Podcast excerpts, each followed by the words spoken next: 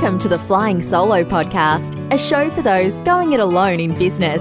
If you're working solo or have dreams of starting up, you'll find support, inspiration, and advice at Australia's largest and liveliest small business community. Find us at flyingsolo.com.au or join us on Facebook. Here's your host, Robert Gerrish. Hello, everybody, and welcome to another Flying Solo podcast. So good to have you with us. Don't forget, if you're enjoying the show, please consider leaving us a little bit of feedback on iTunes. It's very helpful. Or indeed, dive in on Facebook or on Flying Solo or anywhere and just let us know what you think. It would be terrific. Now, today I have a terrific guest. I'm really looking forward to talking to her. Her name is Brooke McAlary. Um, I've known of her for a while. She's a good friend of our editor, Kelly Exeter. And uh, Brooke joins me from the Blue Mountains on an unusually warm sort of winter's day. Hello, Brooke. Hello. Look, it's good to have you here, and uh, it, it is gorgeous today. I'm not sure why it is. Mind you, by the time this gets broadcast, it'll probably be freezing cold again. So I better keep moving. So look, I thought well, where we might start. You, I know, are doing some uh, really interesting things in the whole world of podcasting. But I thought to uh, just to kind of kick us off, if you could just share with uh, our community just kind of your journey, how you've got to where you've got. Uh, you know, where have you come from, and what are you kind of doing today? And then we'll we'll dive in a bit further.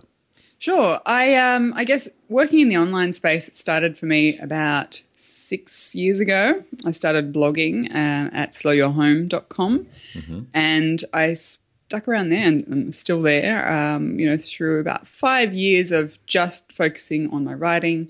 I wrote a book. Of course, I, I focus on um, slow living and simplifying and decluttering and mindfulness and all the things that kind of go in under that umbrella. Mm. Uh, but about two years ago, I fell really hard in love with podcasts. Uh, okay. Just as a listener, you know, I listen to a lot of comedy podcasts and also business podcasts. They're probably the two that I, I focus on the most. And just was astounded by how connected I felt to the hosts. I really felt mm. like sitting, you know, spending time with someone's voice in your ear really strikes a completely different connection to sitting down and reading someone's words. And, uh, you know, I just enjoyed them and, and I could really see that there was potential there for podcasts, uh, you know, in the future, not even thinking about them for myself. But about six months in, I, I sort of said to my husband, you know, I'm, I'm thinking of starting a podcast. He's like, great. So the only problem is I can't listen to myself. I can't edit myself. You know, that would just be torture. All right. So he offered to come in and do the production of the show for me. And, uh, and then you know he, he decided that he wanted to be a bit more a part of the show so he's now my co-host and we launched um, the slow home podcast about 18 months ago Hmm. Okay, well let, us just get let's step back a little bit. So, hmm.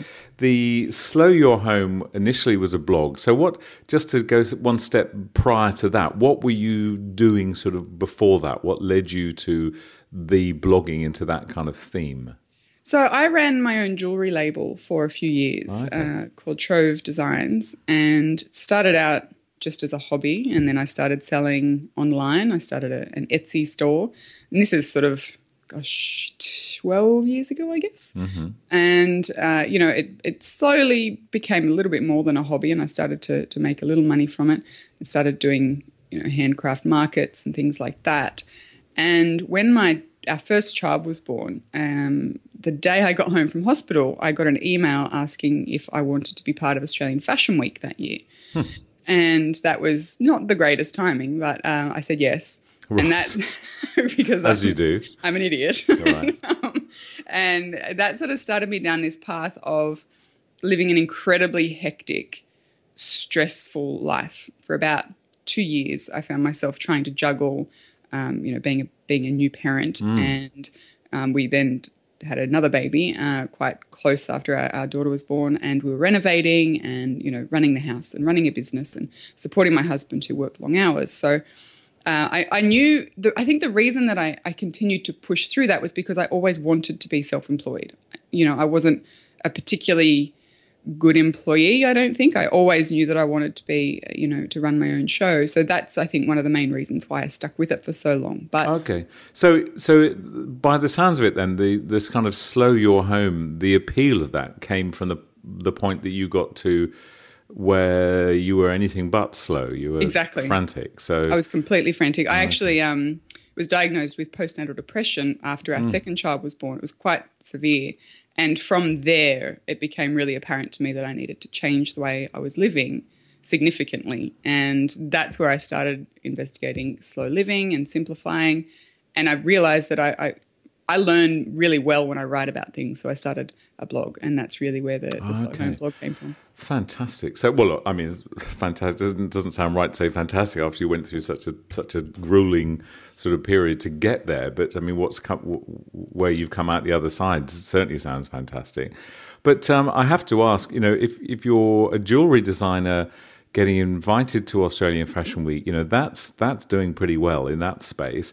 And then to suddenly change and blog, what about the money? You know, where's that coming from? Uh, I mean, I was really fortunate that uh, I didn't need to be earning a significant amount of money. Um, so my husband and I, we spoke about it when uh, our second child was born, and I, I decided to take a step back from the business. And we we sort of did the the numbers, and we saw that I could take that step back. And it became really clear um, within about a month that taking that step back was going to be a permanent change because my mental health just, you know, benefited so greatly from from um, you know simplifying that part of life Yeah, out. okay. So Yeah. you totally redesigned how you were living and working, Yep. and it's kind of as a, a you know daily celebration of that that you're now in the sort of space that you're in. So just as an observation, when you did that, and that's quite a big step. Mm. You know, it's a hugely big step to, to you know to say no. You know what? I'm not going to work like that. I'm going to work like this. And clearly, you have the support of your partner, which is you know wonderful. Um, do you find now then that people are coming to you, whether it be through your blogging or through your podcasting, that are drawn to you purely because of the fact that you've taken that step?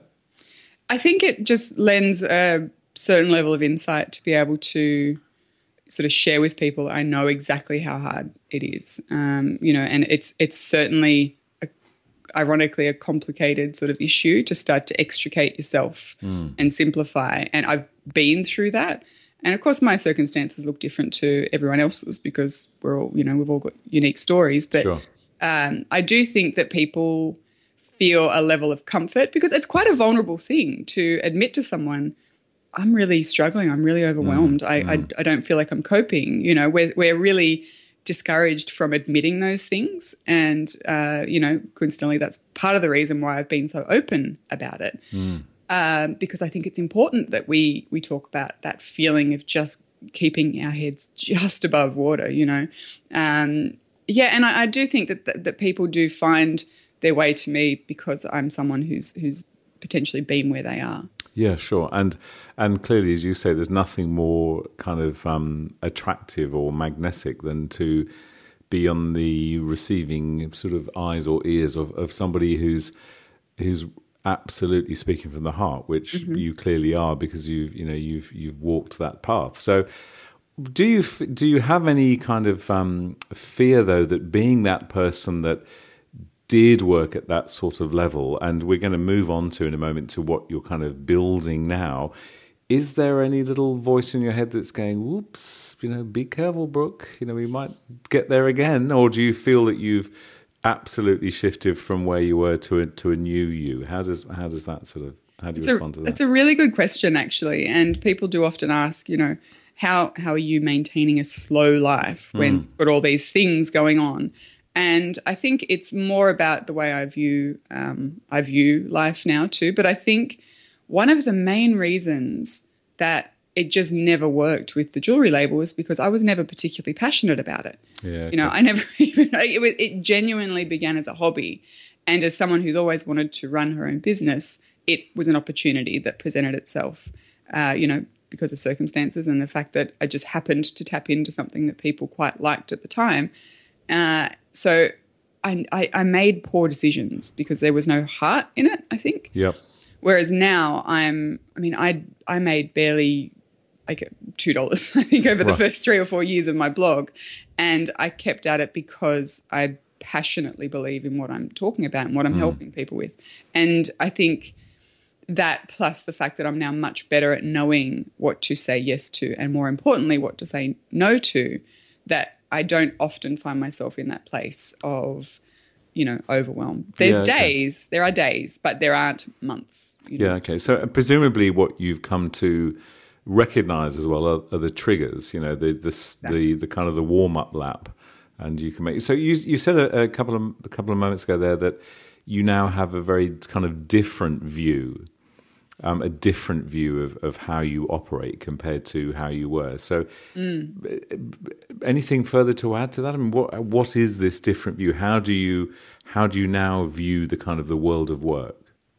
I know what's important to me um, in in life. Like I've I've done a lot of work to figure out my personal priorities, and I think with the jewelry label, for example, all I wanted was to appear successful. You know, uh, that was what was important to me. And at that point in time, appearing successful had more to do with money and the stuff that we acquired and the way that we presented our lives. Uh, and now I understand that none of those things are actually really important to me. And I think part of that was a shift that came about when we had our kids. And, uh, you know, I think that really clarified what was important to us. Um, and the, I think the other part is is just understanding what brings me true contentment and happiness as well, and really focusing on those things and not allowing myself to slip into, you know, into that place where I worry about external validation so much. That's that's so beautifully put. I think that notion of, you know, just being really clear on on, on where your where your passion lies and what brings you contentment, as you said, um, and letting go of that um, of that need to appear successful. I mean, fantastic. Look, thank you so much for sharing all of that and getting us to. You know, kind of where we are now, which is that you've you're you're still running your blog, is that right? And your blog, yeah, okay. Yeah. And so, but you've you've done a, a bit more than than just than just uh, than just running a podcast. You're actually building your own sort of podcast channel called Jackrabbit. So, could you give us a little bit of a, uh, an inkling as to what that is and why you've decided to go through kind of that path? Yeah, I think it, it ties back to, first of all, my absolute love of podcasting and my absolute belief in the way it can impact people's lives. Uh, you know, I, I really just wanted more of that. Um, and I also just know so many extraordinary people, particularly from my work in the online space and, you know, the health and mindfulness and wellness kind of spaces. Uh, and I know that so many of those people have amazing things to share and they're doing that sometimes through their, their authors or their bloggers. But I wanted to open up the opportunity of them podcasting as well.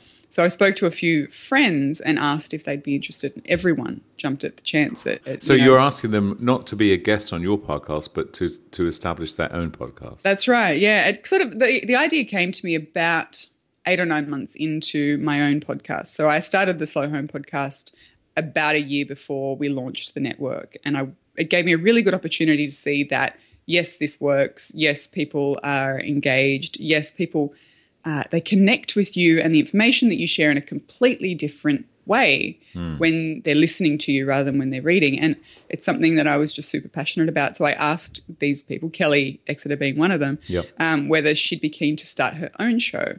And um, she said yes, obviously. And, and we actually co host a show together. And she does another one called Straight and Curly with um, Carly Jacobs. And over the last, I mean, so we launched in January with four shows, and we're slowly adding more shows as we go. We've now got seven. Our eighth one is going to launch in about uh, three or four weeks. And um, yeah, it's you know at the moment it's it's an Australian uh, network, but we really view it as as a kind of a global thing because there's no no borders with podcasts. But, Okay, uh, so can you yeah. perhaps d- just explain to me then? So, a, a network is so that that's like a collection of podcasts. By the sounds of it, all running under a fairly similar sort of theme. Would that be right? They all they're kind of linked, as you say, mindfulness, the slow movement, health. Is it would that be right? Are they all generally under that sort of theme? Initially, they were, but we do have a couple of shows that don't really fit under that umbrella, and Okay. we're, we've been doing um, quite a bit of, of sort of strategy work and, and research into expanding into more like a broader base of shows. So we've got one show that's uh, like a '90s nostalgia podcast, which has got nothing to do with mindfulness or health or doesn't sound like it. No. so um, you know that was initially where that was really just where my network kind of was, but uh, but you know we're slowly expanding now, and we're looking at launching some comedy shows and things like that. Too. Wow! So what's I, I'm just intrigued as to the model that you're following. Then, so why a network? What's the benefit to you or to members of your network to be part of your network? Uh, for the for the members, they're really tapping into our distribution channel. So I'm mm-hmm. lucky enough to have a really good working relationship with the editor of iTunes. Um, oh. She happened to pick up on the Slow Home podcast about sort of three or four months in, and uh, you know, as a result, we're now you know in touch. So whenever we launch a new show, we're able to to let iTunes know, and that's not a guarantee of any kind of uh, you know focus or no, but know, it's pretty useful. But it is useful, mm. yeah. So that's one of the big benefits for the members of the network. Plus, uh, just cross network discoverability is a big part. You know, someone might launch a show, and we mention it across all network shows over a period of a month or two, and you know they, they're gaining listeners. And I'm finding a lot of people who listened to the Slow Home podcast have gone on and subscribed to all the Jackrabbit shows, which I think wow. is even really the '90s one. Even the '90s one, yeah. Oh, that says something. Oh, that's okay. So, um, and then are you also then, because I'm, I'm thinking of people listening to this who might be thinking, you know, is a podcast right for me? Should I be getting into podcasting? Do you, are you also offering any sort of mentoring or guidance for people who maybe like the thought of it, but just have got no idea where to start? We've got a product in the works actually, which will just be like a very basic guide to getting started for people. But, uh, you know, we're open to new show pitches as well. Um, we get quite a few pitches every week from people looking to to launch a show. Mm. Um, yeah, so I mean, I think that there's a, a, a bit of a gap there as well because there's so many people who are hearing about podcasts, but the uh, you know the the tech side of it and it, it, it it's it's very it's I'm not going to say difficult. It's not. It's just no. a pro- it's a process. That's all. Yeah, uh, I, I just think of it so much as like the early days of uh, of getting small websites built. Exactly. Know? It was it was messy, and you had to get someone over here and someone over there and someone to do this. Um, but it's just getting easier and easier, and it, and I'm sure with um, particularly with sort of innovative people such as yourself, um, you know, it will continue to to get easier. But it's uh, as, as you and I both know, it's not that hard, but no. um, it just seems that way because at the moment there's not a, not a very clear sort of proposition online that says, you know, A, B, C, D, E kind of thing. Anyway, um, so look, I love the thought of uh, the sound of what you're doing, and and clearly it's working. You're you're you know it's working in that you're growing your network. What about that dear old money thing again? How are you? Is, are you monetizing it? Do you plan to? I mean, presumably, the bigger the network, the more opportunity you've got um, to appeal to advertisers or sponsors. But what's your what, what's the plan? We sort of have a, a multi pronged approach, I guess. Uh, and p- partly what you said just now is absolutely what we're doing. We're in a real growth phase. We're mm. establishing ourselves. We're getting amazing, you know, download numbers across the, the network every month. And that's just growing month on month. So that in itself is setting us up as, you know, someone that that potential sponsors will want to want to talk to. But I think one of the um, the issues, I guess, for want of a better word, is that I've preached this idea of, of simplicity and slowness. So I'm not going to turn around on my network and start, you know, shilling stuff that I personally wouldn't wouldn't use. So that that sure. is a a complicating factor, I guess, in bringing on sponsors. But in saying that, we've we do have a couple of new sponsors coming on over the next month, and so that's a really nice shift. You know, they're starting to approach us because they're saying mm. that we're, you know, our shows are, are reaching such a wide audience. So, you know, we're starting to open up those conversations. Um, the other two areas really, I mean, a lot of our a lot of our hosts have products of their own as well. Sure. Okay. So we can use, you know, we can self-sponsor in in a in a way. If someone's got a new book coming out, things like that, we can use, um, you know, an affiliate marketing, um, an affiliate uh, relationship there yep. to start to sponsor, you know, each of our own shows. And then the other side of it is that we're working with um, larger organizations to, to create branded content for them. Oh, okay, well. sort of in-house podcast. Exactly. Mm. Yeah. Yeah, that's so we, interesting. That does. I've heard a few people moving into that spot, and it sounds like uh, you know, it, it, just sounds like a, a very good opportunity because there's so many kind of execs or experts um, within tall buildings that um, really just don't quite know how to get their message out there, and and podcasts can be a great way to do it because a, lot of uh, a lot of experts are great at talking, but not necessarily so good at writing. Yes, hmm. exactly. Okay, well, look, that I mean, it's it's it sounds fantastic. I, I, love the way you're doing it, and and the you know the notion that you're sort of attracting um, experts yourself, who as you say are coming along with their own sort of products and so on as well. It can work. But what do you do? You think that, um, or what's your general sort of view of uh, making money from podcasts? I mean, if this again, I'm thinking of the person that's out there, think hearing so much about podcasts, and you know, it's uh, it's one of it's certainly an area that we do hear a lot more about. What do you think the reality is for somebody like an independent person to make money from a podcast? How do you sort of view that currently? I would uh, I would probably just get into podcasting if you're passionate about sharing a message. Don't get into podcasting to make money because I yeah. I think that there is a very small minority of uh, creators who do make decent money from their shows, but the vast majority of uh, of creators don't. And mm. I don't. I just don't think that that's the that if that's your your biggest motivator I don't necessarily think that. No, exactly, because there is a lot of work involved, and you need to be consistent. Uh, you know, in in in publishing. If you're mm. going to publish every week, then publish every single week at the exact same time, because otherwise people fall off really quickly. Yes. Uh, yeah, and I think if you're only motivated by making money, then that that becomes a real drudge very quickly. absolutely. Oh, good look, I couldn't agree with you more. And it's it's so interesting. I think you know, I've been, like you, I've been listening to podcasts, and interestingly, I'm mine tends to be money, uh, com- business and comedy, much like like yours. so I don't know what that says about it. But um, it's interesting when um, I've seen a few sort of fairly small independent podcasts that have suddenly kind of almost by the looks of it sort of tripped across some kind of revenue. And sometimes it's changed the shows so mm. much and not in a good way. Mm-hmm. but um, interesting one to keep an eye on. But um, look so uh, you're you're still writing your po- how, how often during the week are you recording a podcast? Uh, so we publish the slow home podcast twice a week and then kelly and i publish let it be once a week so i'm put, i'm on three shows a week uh, yeah yeah but we've so we've got seven um, seven eight shows coming up that I do the production on all but two of those as well. Mm. So. And um, my last question that I must just ask you: so you're working with your partner, you have two young children, um, and you're co-hosting a show with him. now, occasionally, just occasionally, aren't you just a little bit scratchy with each other? Oh yeah. and how does that come out? Do you still that... do you still hit record, or do you think mm, maybe we should do this one later? there's been a couple of episodes that have uh, been recorded quite late at night because we'd sit down and we'd just be looking daggers at each other, to be perfectly honest.